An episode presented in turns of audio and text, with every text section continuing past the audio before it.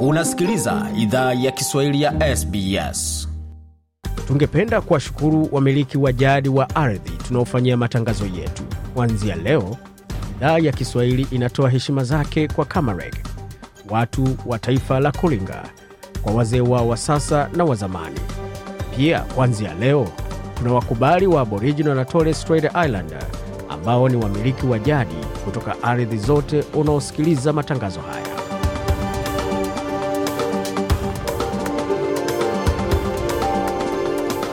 Jambo popote lipo na karibu katika makala ya idhaa ya Kiswahili ya SBS. Uko na migode migerano jioni hii leo, tukuletea makala haya kutoka studio zetu za SBS na mtandaoni, anwani ambayo ni sbs.com.au mkwaju swahili. Hapo mengi tumeandalia, lakini kwa sasa tuingie moja kwa moja katika vionjo vile ambavyo viko mbele, tukaanzia katika bara la Afrika ambapo Profesa Kitwaja Waitengele ambaye ni mmoja wa walimu kutoka chuo cha Arusha anayo kuhusu uh, kile ambacho Afrika inaweza ikanufaika kupitia uhusiano wake na Marekani.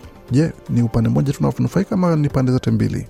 Umeuliza Afrika inanufaika. Mimi mtazamo wangu ni tofauti na watu wengine. Mtazamo wangu ni kwamba kama Afrika inataka kunufaika, lazima ijipange vizuri, kwa sababu Marekani anapowaita hawaiti kwenda kunywa wine wala hawaiti kwenda kunywa bata, anawaita ili yeye Marekani anufaike na Afrika.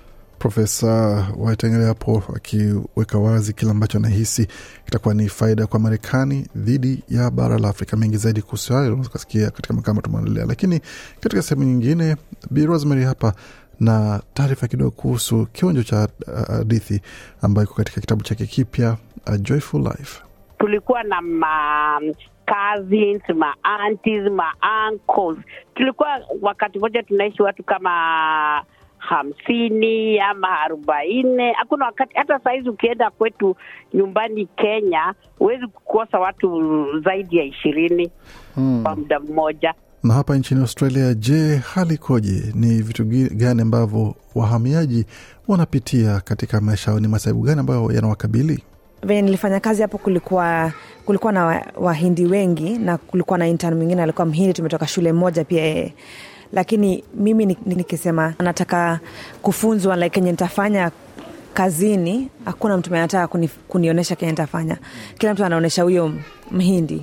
Na hapo baadaye tutaingia katika viwanja vya michezo kujua kilichojiri katika fainali ya kombe la Afrika.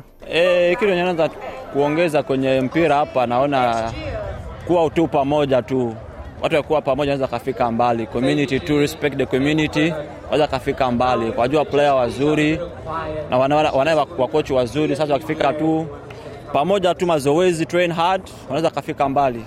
Bwana Akram hapo ambaye ni nahodha wa timu ya Jamhuri ya Kongo akifunguka hapo kuhusu namna ya kuboresha mashindano ya kombe la Afrika jijini Sydney. Lakini kwa sasa moja kwa moja katika muktasari wa habari.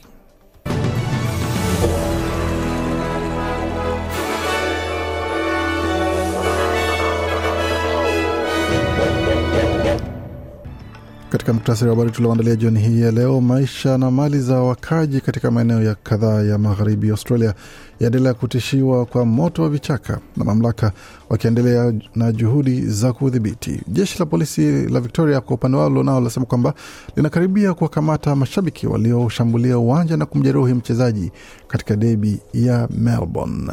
Na katika taarifa za kimataifa, mkutano wa viongozi wa Marekani na Afrika wamalizika, pande zote zikiridhia malengo yaliyoafikiwa, pamoja na bunge la Msumbiji likiidhinisha mswada wa kuhalalisha mwanamgambo kushiriki katika vita katika jimbo la Cabo Delgado, wakati rais wa Uganda Museveni aondoa vizuizi vya Ebola. Katika michezo, mbichi na mbivu kubainika katika fainali ya kombe la dunia kesho alfajiri kati ya France na Argentina, mechi ambazo unaweza ukatazama kwenye runinga ya SBS pamoja na mitandao yote ya kijamii ya SBS, pamoja na Croatia kuvaana na Morocco katika mechi ya kuamua mshindi wa tatu. Je, kipi kilijiri? Yote hayo katika makala ya michezo.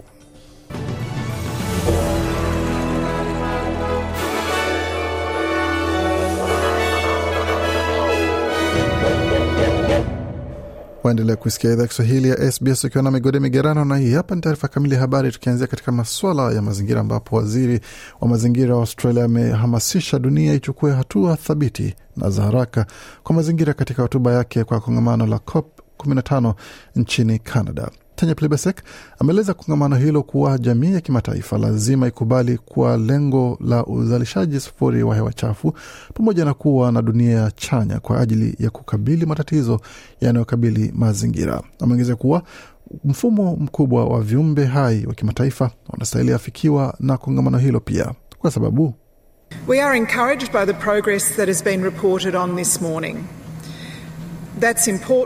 Anasema tunahamasishwa na maendeleo ambayo yameripotiwa leo asubuhi. Hiyo ni muhimu kwa sababu mazingira hayana muda. Mazingira yanahitaji ulinzi wa haraka na ukarabati, Waziri Plibersek hapo akisema katika hotuba yake. Bi Plibersek ameomba pawe malengo ya asilimia thelathini ya ardhi na bahari kufikia mwaka elfu mbili na thelathini kutoweka upya sufuri ushirikiano imara na jamii za watu wa kwanza pamoja na viashiria vya utendaji kupima mafanikio na sehemu ambako maboresho yanahitajika.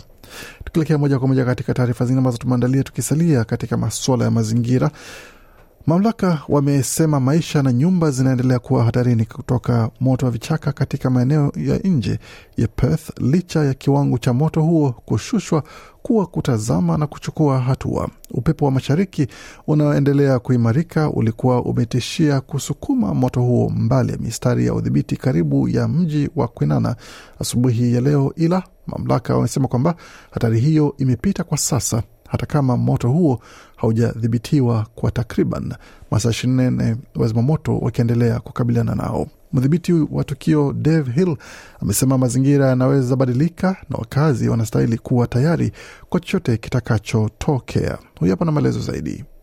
We just ask the community to put their fire plans into place. Uh, keep looking at emergency WA because that information Bwana Hill anasema amesema kwamba tunaomba jamii iweke mipango yao ya moto tayari, iendelee kufuatilia shirika la Emergency WA kwa sababu taarifa hiyo hubadilika kila mara. Pia kuna idadi ya barabara zinazofungwa katika eneo hilo. Tunawaomba wabaki nje ya sehemu hiyo wakati wazimamoto wanafanya kazi. Tutafanya kazi usiku kutwa na kutarajia kuna tutarejea tena kufanya kazi kesho pia.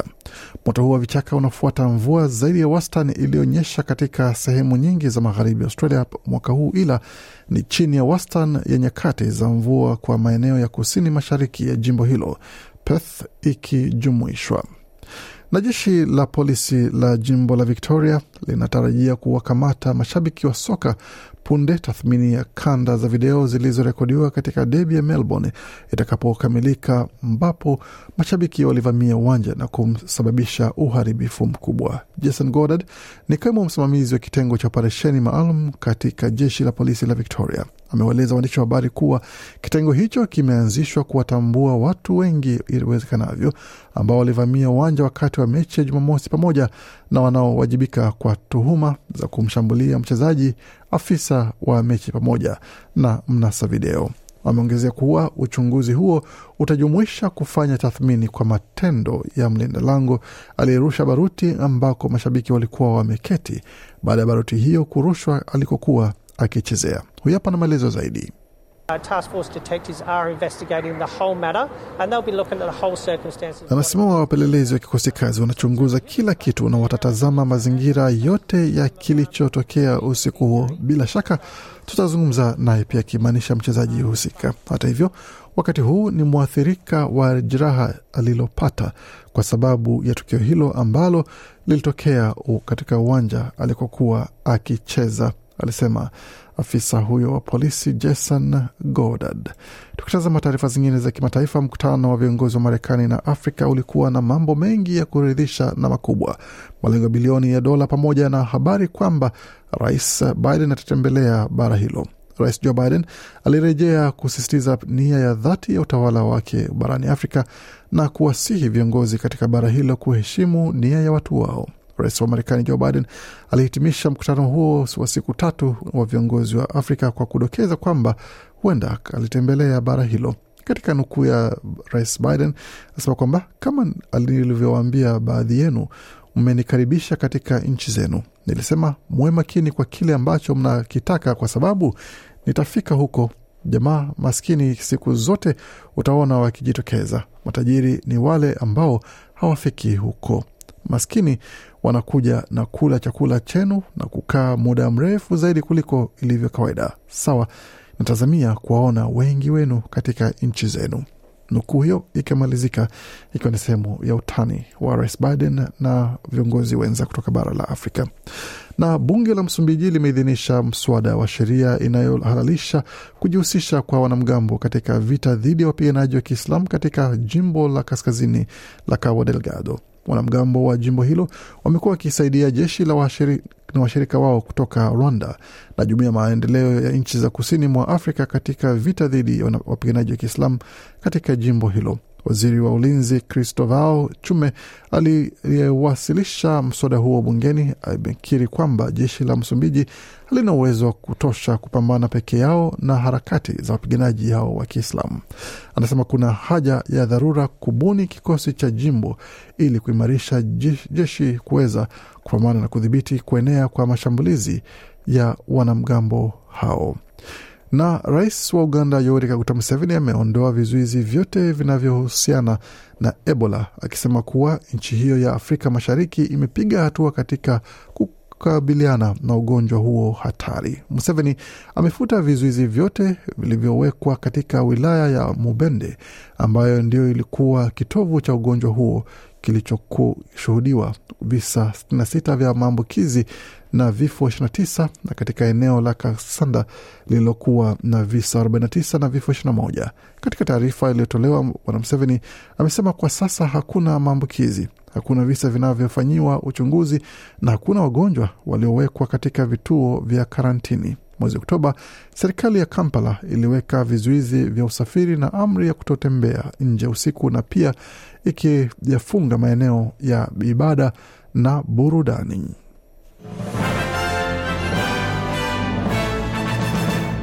Waendelea kusikia idhaa Kiswahili ya SBS ukiwa na migode migerano katika studio zetu za SBS. Kwa sasa tuelekee moja kwa moja katika viwanja vya michezo, tukianza katika mchezo wa cricket, ambapo kwa sasa katika mechi za kimataifa za siku moja aina ya T20 Uganda inapambana na Tanzania katika debi ya Afrika Mashariki ambapo kwa sasa Uganda ina mikimbio mia na saba ikiwa imepoteza wachezaji karibu tisa wakati Tanzania ikiwa ilikamilisha mechi yake na mikimbio mia na tatu kumaanisha kwamba Uganda inahitaji tu mkimbio mmoja tu ili kwa mradhi Tanzania Tanzania inahitaji mikimbio mitano ili iweze kupata ushindi wa katika mechi hiyo. Katika mechi nyingine ambayo itafuata itakuwa ni kati ya Tanzania dhidi ya Rwanda ambayo inaratibiwa kuanza mida ya saa nne arobaini na tano usiku huu wa leo. Tukielekea moja kwa moja katika taarifa zingine za michezo, tukianzia kwa upande wa tenis ambapo mechi kadhaa za kuweza kupima nguvu zinaendelea Carolina pamoja na mwenzake Tauson, mechi ambayo mchezaji huyo Carolina kutoka Ukraine na Tauson kutoka kule eh, Norway kwa mradhi Denmark, mechi iliisha kwa ushindi kwa upande wa mchezaji huyo kutoka um, Ukraine ambaye alishinda katika seti ya kwanza, alishinda sita tatu, akapoteza seti ya pili tano saba na seti ya mwisho na tatu akishinda sita nne katika mechi hiyo. Tukielekea moja kwa moja katika mechi za soka ama mechi ya kombe la dunia ambayo ilikuwa ni mechi ya kuamua mshindi wa nafasi ya tatu katika kombe la dunia mwaka huu, ilikuwa ni kati ya Croatia dhidi ya bingwa ama kwa mradhi wa wakilishi wa Afrika Morocco, ambapo katika dakika saba Yusko Gabriel alifunga goli lake la kwanza katika kombe la dunia na likifuatwa na Mislav Orsic ambaye alifunga goli lake katika dakika 42, lakini hata hivyo uh, Ashraf Dari aliweza kufunga goli katika dakika tisa na kuendelea kufukuzia mechi hiyo, lakini kwa bahati mbaya muda ukawa mchache kuweza kupata namna ya kuweza kusawazisha. Kumaanisha kwamba Moroko sasa inamaliza kombe la dunia ikiwa imeshindwa mara mbili na pamoja na kuweza kujinyakulia nafasi ya nne katika timu zilizoshiriki katika kombe la dunia nchini Qatar. Hapo baadaye itakuwa ni zamu ya Argentina kukichapa dhidi ya Ufaransa katika fainali ambayo inatazamiwa na wengi, ikiwa wengi wanasema kwamba huenda ikawa ni fainali ya mwisho atakayocheza Lionel Messi, huenda akashinda kombe lake na kuweza kumaliza mashindano hayo ya kimataifa akiwa ameshinda kombe la dunia, ama huenda akiwa anamkabidhi usukani uh, Kylian Mbappe kuwa ambaye ndiye atakuwa mchezaji bora sawa dunia kufuatia hapo ambaye atakuwa ni wa pili baada ya Pele kuwa mchezaji ambaye ana umri mdogo kuweza kushinda kombe la dunia mara mbili. Pele alishinda mara tatu kombe la dunia akiwa bado ni kijana chipukizi.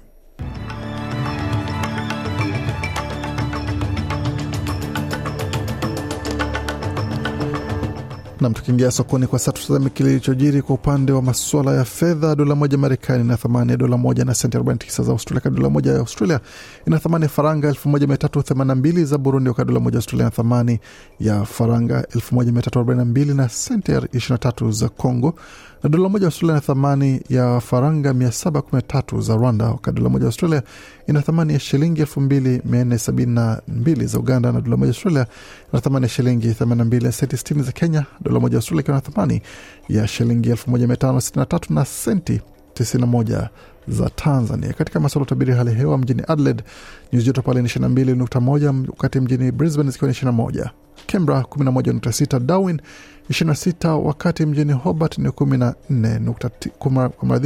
11.9. Tukielekea moja kwa moja hadi mjini Perth ambapo nyuzi joto pale ni 27.6, wakati Melbourne ni 16.7 na mjini Sydney ni 15.2 kwa sasa. Kufikia hapo ndo mwisho wa taarifa habari ambayo tumeandalia. Bakia nasi kwa makala mengine na kujia kutoka studio zetu za SBS Radio.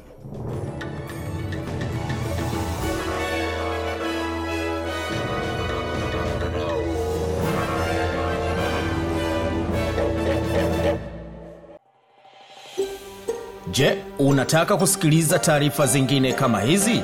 Sikiliza zilizorekodiwa kwenye Apple, Google, Spotify au popote pale unapozipata.